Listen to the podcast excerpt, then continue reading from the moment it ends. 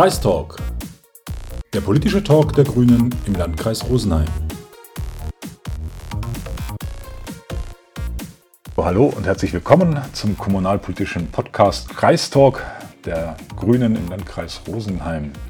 Wir haben uns heute für unseren ersten Podcast ein relativ sperriges Thema vorgenommen. Es geht um das Thema Leichtverpackungen und die Entsorgung von Leichtverpackungen im Landkreis. Mit mir sind heute Eduard Huber und Martina Thalmeier. Herzlich willkommen und schönen Abend. Vielleicht stellt euch mal kurz mal selbst vor. Ja, hallo, ich bin die Martina Thalmeier. Ich bin die Sprecherin vom Kreisverband äh, Rosenheim Stadt und Land von uns Grünern. Ich bin auch im Kreistag und bin in der Stadt Bad Aibling als Stadträtin unterwegs. Genau. Und jetzt du, Eduard. Ja, ich heiße Eduard Huber. Ich bin ebenfalls ein Kollege von der Martina im Kreisrat, im Kreistag. Bin zudem noch Marktgemeinderat in Bad Endorf und dort dritter Bürgermeister. Mein Name ist Martin Both. Ich bin in der Geschäftsstelle der Grünen in Rosenheim und bin auch Gemeinderat in Bad Endorf, dort auch Fraktionssprecher. Das Thema Müll äh, ist ein relativ strittiges im Augenblick im Landkreis. Anfang des Jahres haben sich die Bürgerinnen recht verwundert die Augen gerieben, als sie zu den gewohnten Wertstoffinseln in den Ortsteilen gelaufen sind.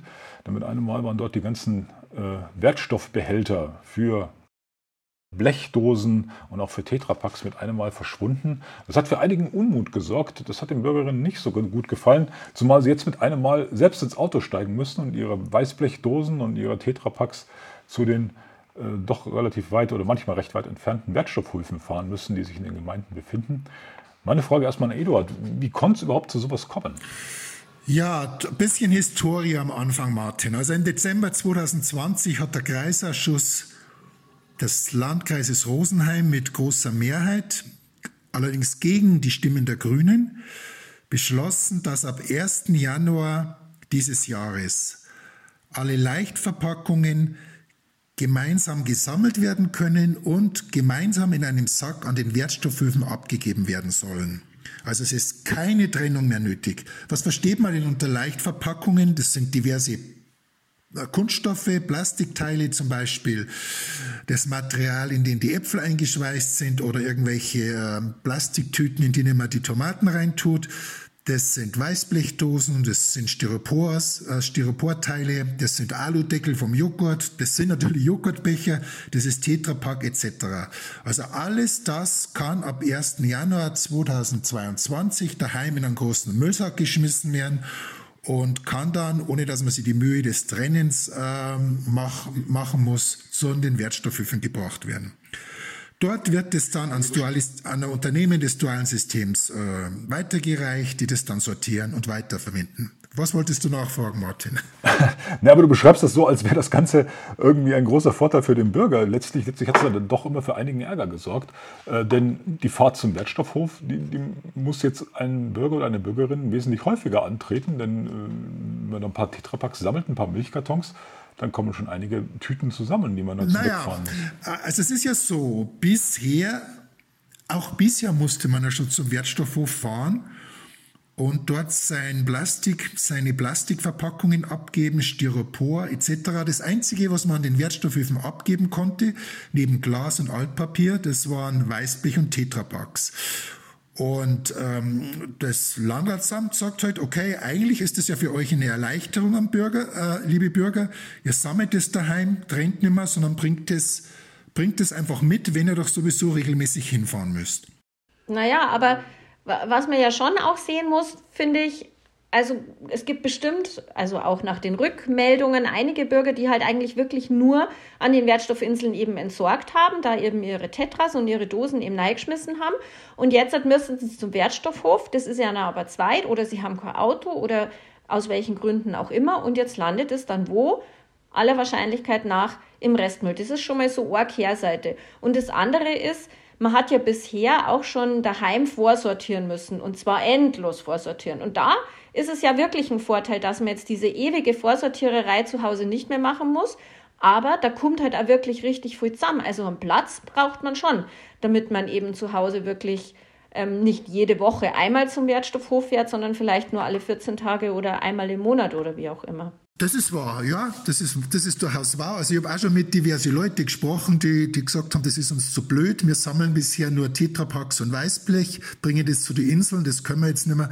Jetzt schmeißen wir es direkt in den Restmüll. Das ist natürlich ein Effekt, den man überhaupt nicht will. So, jetzt ähm, könnte man natürlich sagen, äh, man lässt die Tetrapack-Container auf den Wertstoffinseln, man lässt die Weißblech-Container auf den Wertstoffinseln und tut dazu noch Container hin, einen dritten Container für, ja, für die übrigen Leichtverpackungen. Äh, weil die Wertstoffinseln, die sind ja in der Regel relativ nah an den Wohnorten. Das kann man vielleicht, wenn es ein kleines Säckchen ist, beim Abendspaziergang machen und man spart sich dann die Fahrt zu den Wertstoffhöfen. So, da sagt jetzt aber das Landratsamt, dass sie das geprüft haben und die sagen, das Problem ist an diesen Wertstoffinseln, dass hier wahnsinnig viel anderer Müll abgelagert wird. Äh, das haben wir alle schon gesehen, da sind die Wertstoffinseln und da stehen immer andere Tüten mit irgendwelchen Scheiß auch noch davor. Und das Landratsamt konnte es auch beziffern. Die sagen, die haben im Jahr an den Wertstoffinseln ungefähr äh, Müll, der da nicht hingehört, von 300 Tonnen und die Entsorgung kostet ungefähr eine Viertelmillion Euro. Also das ist eine ganze Menge pro Jahr. Also das, das ist ein Grund, dieser, dieser Zustand bei den, bei den Wertstoffinseln. Und der zweite ist, man sagt, wenn man jetzt äh, die Leute bei den Leichtverpackungen, beim Kunststoff, wenn man, die, wenn man die, das, äh, das Material bei den Inseln dann einwerfen lässt, dann hat man eine hohe Anzahl von Fehlwürfen. Das entsteht nicht mutwillig, oft auch von unwissender Leute, was da alles dazugehört. Das landet dann in den Containern und das Landratsamt sagt, da gibt es Vergleichswerte, dass die Hälfte, die 50 Prozent, was da in den Containern dann landet, sind Fehlwürfe. Und man hofft einfach, wenn die Leute jetzt das an den Wertstoffhöfe fahren müssen, und da sind Mitarbeiter, die man fragen kann, die einen Blick reinwerfen, das ist vielleicht stichprobenartig kontrollieren, dass man dann die Fehlwurfquote drastisch reduziert und dass man einfach dann, wenn das sortiert, weiter sortiert und weiterverarbeitet wird, dass das dann wesentlich flotter und schneller und effektiver vonstatten geht. Aber jetzt meine Frage, wie funktioniert dieses Weitersortieren? Wer, wer ist dafür zuständig, das eine? Und zum anderen, äh, rein technisch, wie funktioniert das? Kommen dadurch wirklich äh, bessere Quoten heraus, wenn ich alles in einen großen Container schmeiße und das dann irgendwo hinbringe, wo das dann sortiert wird? Wie, wie funktioniert das? Naja, also fürs Recycling oder für die Wiederverwertung ist natürlich die Art und Weise, wie der Müll getrennt ist, ist total wichtig. Ne? Also wie sortenrein ist dieser Müll. Und das haben eben bislang im Landkreis Rosenheim wir Bürger und Bürgerinnen selber gemacht. Und jetzt machen das in dem neuen System, machen das eben Sortieranlagen. Und Sortieranlagen können das wohl tatsächlich besser, als wir das händisch machen können. Da werden eben auf großen Laufbändern mit Hilfe von, ähm, von Luftkanälen mit unterschiedlichen Höhen oder mit unterschiedlichen Eigenschaften der Materialien können Materialien ähm, heraussortiert werden. Mit Magnetismus kann Metall raussortiert werden. Über Laser werden verschiedene Wertstoffe erkannt. Also das ist hochtechnologisiert und funktioniert offensichtlich sehr, sehr gut. Das ist natürlich total wichtig. Und wer ist dafür verantwortlich für die Entsorgung? Das sind die dualen Systeme. Jeder, der halt irgendeine Verpackung in Verkehr bringt, muss sich einem dualen System anschließen. Bleiben wir beim Beispiel beim grünen Punkt ähm, und muss damit garantieren, dass für uns Bürger eine kostenlose Entsorgung der Leichtverpackungen angeboten wird. Und äh, diese dualen Systeme, die beauftragen für den Landkreis Rosenheim dann einen tatsächlichen Entsorger. So funktioniert das Ganze dann, drum auch duales System, weil das sozusagen eine zweite Schiene der Müllentsorgung ist, neben der normalen Hausmüllentsorgung, für die der Landkreis komplett eigenständig zuständig ist. Aber jetzt haben wir auf der einen Seite ähm, ein System, das den Müll mit einem gelben Sack bei einem zu Hause abholt oder in einer gelben Tonne bei einem zu Hause abholt. Und auf der anderen Seite haben wir das System, wie wir es hier im Landkreis haben. Das heißt, die Leute fahren zum Wertstoffhof und bringen dort ihre Leichtverpackungen in den großen Container, wo sie dann abgeholt werden und von diesem dualen System dann entsprechend weiterverwertet werden. Ähm, wie letztlich entscheidet man sich zwischen diesen beiden Systemen? Welches ist besser und welches ist schlechter? Ich möchte nur einen, ich möchte nur einen Satz oder zwei Sätze dazu sagen, warum das Landratsamt gegen die gelbe Tonne oder den gelben Sack ist. Weil das ist ja durchaus in der Diskussion gewesen, auch aus diesem Grund, weil die grüne Fraktion im Kreistag das ja immer wieder, immer wieder vorgebracht hat, dass wir das eigentlich für das sinnvollere System halten. Also was das Landratsamt befürchtet, das ist zum Ersten äh, wie, die Fehlwürfe, dass einfach, äh, wenn eine gelbe Tonne oder ein gelber Sack steht, dass da Sachen drin landen, die da nicht reingehören und dass man das wieder mühselig auseinandersortieren muss. Man geht hier von 50 Prozent Fehlwürfen ein. Also die Hälfte des Zeugs, was in der gelben Tonne ist oder im gelben Sack, äh, wäre laut Landratsamt ein Fehlwurf und hätte da drin nichts verloren. Ähm, das zweite ist das öffentliche Erscheinungsbild. Also wenn es jetzt ein gelber Sack ist, besteht die Befürchtung, dass die Säcke dann vor dem Garten stehen, vor, der, vor dem Gartentor. Äh, manche äh, reißen dann und dann flattert der Inhalt durch die Gegend. Also man macht sich einfach eine Sorge um das öffentliche Erscheinungsbild.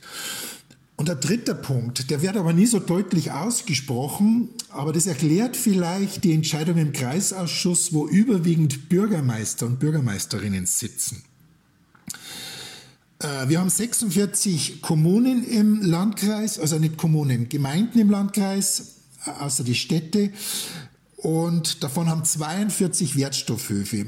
Nur um hier eine Größe zu nennen, der Kreisausschuss hat vor ein paar Wochen einen neuen Wertstoffhof in Feldkirchen-Westerham genehmigt. Der hat gekostet, ohne den dafür notwendigen Grund, 1,5 Millionen Euro. Jetzt mag nicht unbedingt jeder Wertstoffhof in jeder Gemeinde so teuer sein, aber man sieht schon, da handelt es sich insgesamt doch um beträchtliche Investitionen, die, wenn man jetzt auf ein Hohlsystem umstellt, wo die Leichtverpackungen nicht mehr den Umweg über einen Wertstoffhof machen, eigentlich ähm, in dieser Höhe überflüssig gewesen wären. Zum Zweiten arbeiten in den Wertstoffen, Wertstoffhöfen natürlich auch Mitarbeiter. Ich stelle sich die Frage, was macht man da mit den Mitarbeitern? Die sind ja durchaus ausgelastet und das sieht man ja, wenn man hinfährt und sein Zeug hinbringt. Die haben ja durchaus was zu tun. Was macht man die, mit diesen Leuten? Und ich denke, das hat sicherlich auch ein, äh, das war sicherlich auch ein Aspekt, bei der Entscheidung des Kreisausschusses bei diesen Bring-System zu bleiben eine große Rolle gespielt hat. Ja, Martin, weil du ja gefragt hast, wie entscheidet man sich zwischen Bring- und Hohlsystem, ne? Also grundsätzlich ist es ja diesen dualen Systemen erstmal freigestellt, ob die, diese Leichtverpackungen im Hohlsystem oder im Bring-System entsorgt werden müssen. Das regelt dann eben der Vertrag oder die Vereinbarung, die dann das duale System mit dem Landkreis eben trifft. Also sind wir da, wo der Eduard sagt, der Landkreis entscheidet dann eben letztendlich, ist es ein Bring-System, ein Hohlsystem oder auch eine Kombination von beiden Systemen. Aber letztlich entscheiden sich ja sehr, sehr viele Landkreise in Deutschland für ein Hohlsystem.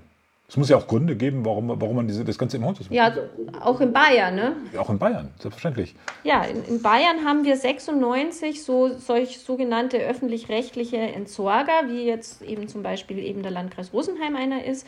Und davon sind 68 im Hohlsystem und nur 29 im Bringsystem. Also gut, also gut zwei Drittel der Landkreise entscheiden sich für ein Hohlsystem. Genau, so ist es. Aus welchen Gründen? Naja, was kann man jetzt alles an Punkten mit ranbeziehen, wenn man sich eben Gedanken darüber macht, was ist denn jetzt gescheiter Hohlsystem oder Bringsystem? Der Eduard, finde ich, hat schon total gut Punkte gebracht, die eben mehr für ein Bringsystem sprechen aus Sicht äh, der Kommune, aus Sicht des Landkreises. Aber es geht eben auch um Themen wie Bürgerfreundlichkeit, wie Serviceleistung. Und zur Serviceleistung gehört natürlich, wird der Müll bei mir abgeholt oder muss ich ihn zu den Wertstoffhöfen bringen? Was für Öffnungszeiten haben denn die Wertstoffhöfe? All diese Punkte spielen mit rein. Dann spielt natürlich, was wir vorher auch schon angesprochen hatten, die äh, Sortiergenauigkeit, die, die äh, Sortierqualität der Leichtverpackungen spielt eine Rolle, das Erscheinungsbild spielt eine Rolle, aber und total wichtigen Aspekt ähm, der Verkehr, der entsteht. Weil im Hohlsystem entsteht vermehrt Lkw-Verkehr, auch in den Wohngebieten. Übrigens auch ein Argument, das das Landratsamt immer mal wieder bemüht. Ne, Eduard, in den Diskussionen kommt das auch immer wieder vor. Ähm, aber ähm, auf der anderen Seite eben der enorm hohe Individualverkehr, wenn eben jeder zum Wertstoffhof pilgert und das dann ja ähm, in den meisten Fällen eben doch mit dem Auto tut und eben ein regelrechter Wertstoffhoftourismus entsteht. Den hatten wir ja bisher auch schon.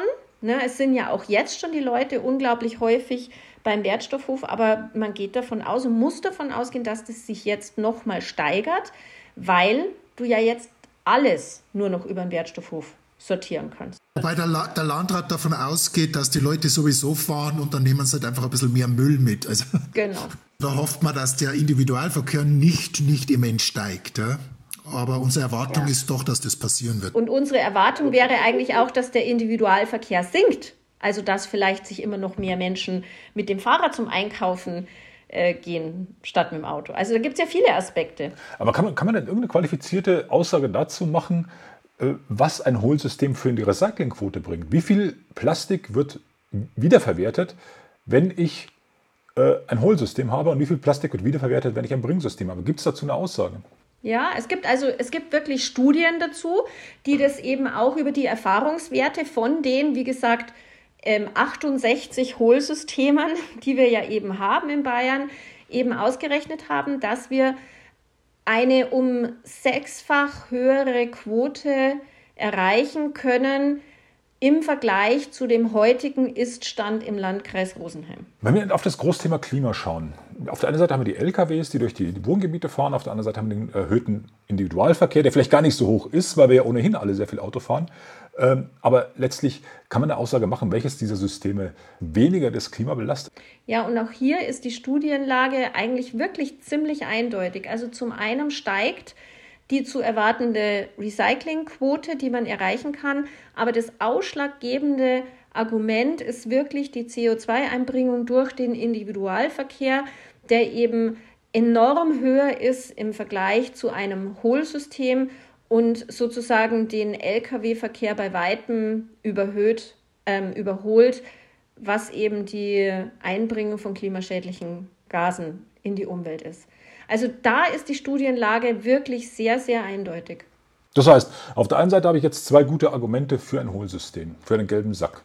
Ähm, es ist auf der einen Seite klimafreundlicher und ich erreiche damit höhere Recyclingquoten. Aber wir müssen einfach mal sehen, dass der Landkreis jetzt diese Infrastruktur nochmal eingerichtet hat. Er hat Mitarbeiter eingestellt, er gibt dort sehr, sehr viel Geld aus, um das System, so wie wir es jetzt haben, mit diesem äh, Bring-System am Leben zu halten. Diese Entscheidungen sind gefallen und ganz ehrlich, ich sehe da keine realistische Chance, dass wir von dem einen System auf das andere System umsteigen oder widersprecht ihr mir da jetzt? Also ich, ich möchte an der Stelle einen Vorschlag bringen und zwar, ähm, ich denke politisch, also in dem Gremium Kreistag ist in, den nächst, in nächster Zeit ähm, ist, kommt mir hier nicht vorwärts. Also der Entschluss ist jetzt gefallen, der war mit großer Mehrheit. Das System, das wir jetzt hier in dieser Form haben, das wird bis Ende 24 so laufen. Und ich bin mir auch nicht sicher, oder ich bin mir fast sicher, dass wir auch wahrscheinlich im Laufe der nächsten Jahre diese Mehrheit im Kreistag nicht drehen werden. Ähm, meine Befürchtung ist, dass wir da immer noch eine Minderheit bleiben, die, das, die dieses ähm, äh, Hohlsystem wollen. Ein zweiter Punkt ist, ähm, mir geht es so, ich weiß gar nicht so genau, was der Bürger will. Also man, wenn, man so, wenn man sich so umhört, wenn man mit verschiedenen Leuten spricht, es gibt die, die bisher schon zum Wertstoffhof gefahren sind und die sagen, na ja, dann ist doch wunderbar, dann schmeiße ich jetzt die Tetrapacks und die Dosen auch noch mit rein. Für mich ist das echt leicht, das ist nicht mehr Mehraufwand. Es gibt Leute, die sind verärgert, weil es an den Wertstoffinseln ähm, die Container für die Tetras und das Weißblech nicht mehr gibt die, und dass sie jetzt zu den Wertstoffhöfen fahren müssen. Und dann gibt es aber Leute, die ziehen einen anderen Schluss draus und die sagen, okay, wenn es jetzt an den Wertstoffinseln diese Container nicht mehr gibt, dann sammle ich gar nicht mehr, dann schmeiße ich alles in Restmüll. Also das ist da die schlimmste aller Lösungen. Ähm, will heißen, ich weiß nicht genau, wie der Bürger tickt, ich weiß nicht, was er wünscht, aber es gibt ein wunderbares Werkzeug, um das rauszubringen. Äh, und zwar, das ist das Instrument eines Bürgerbegehrens, eines Bürgerentscheids, den man auch auf Landkreisebene machen kann. Das heißt, man müsste diesen Prozess anleiten in Richtung auf einen Bürgerentscheid. Man muss es den Bürgern vorlegen. Und in dieser Phase, wo man dann bis zu diesem Bürgerbegehren, bis zu diesem Bürgerentscheid, kann man die Pro und Kontras beider Systeme holen und bringen abwiegen. Es gibt eine Diskussion und dann kann sich der Bürger, der Bürger entscheiden. Und ich glaube, dass wir wirklich sehr gute Argumente haben für ein Hohlsystem und ich bin gar nicht bange, dass wir durchaus gute Chancen haben, hier einen Bürgerentscheid durchzubringen. Was haltet ihr denn von dieser Lösung? Ja, das kann definitiv ein guter Weg werden. Es läuft ja auch schon eine Open-Petition, die gestartet worden ist, auch von einer grünen Gemeinderätin aus äh, Rimsting. die eben genau eben das fordert. Und das war jetzt ja nicht groß angelegt geplant, sondern aus einer sehr individuellen ähm, Meinung heraus gestartet und es hat in 0, nix einen großen Zuspruch gebracht. Und es zeigt uns eigentlich auch, das ist ein Thema und da ticken sehr, sehr viele Menschen so, wie wir auch ticken und sind der festen Überzeugung, dass es das bessere System ist, wenn der Müll geholt wird. Und ja, Martin, du hast natürlich recht, was du vorher gesagt hast. Die Infrastruktur im Landkreis Rosenheim ist derzeit für ein Bringsystem ausgelegt.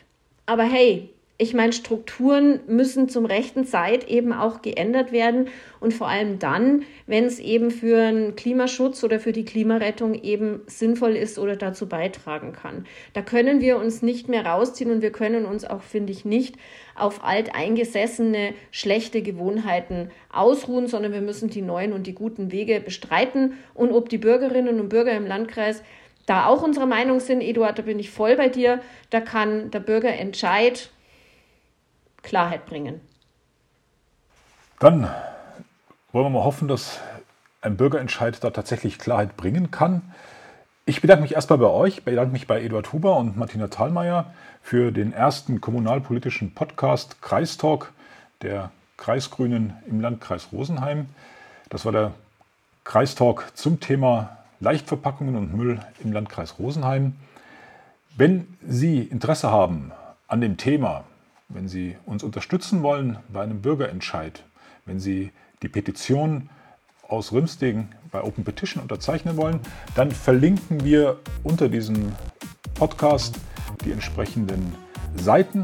Ich bedanke mich zunächst einmal bei Ihnen für Ihre Aufmerksamkeit, wünsche Ihnen noch einen schönen Abend oder was auch immer oder wann auch immer Sie hier sind und hoffe Sie dann vielleicht bei einem unserer nächsten Podcasts hier auf dieser Seite wiederzusehen. Einen schönen Abend.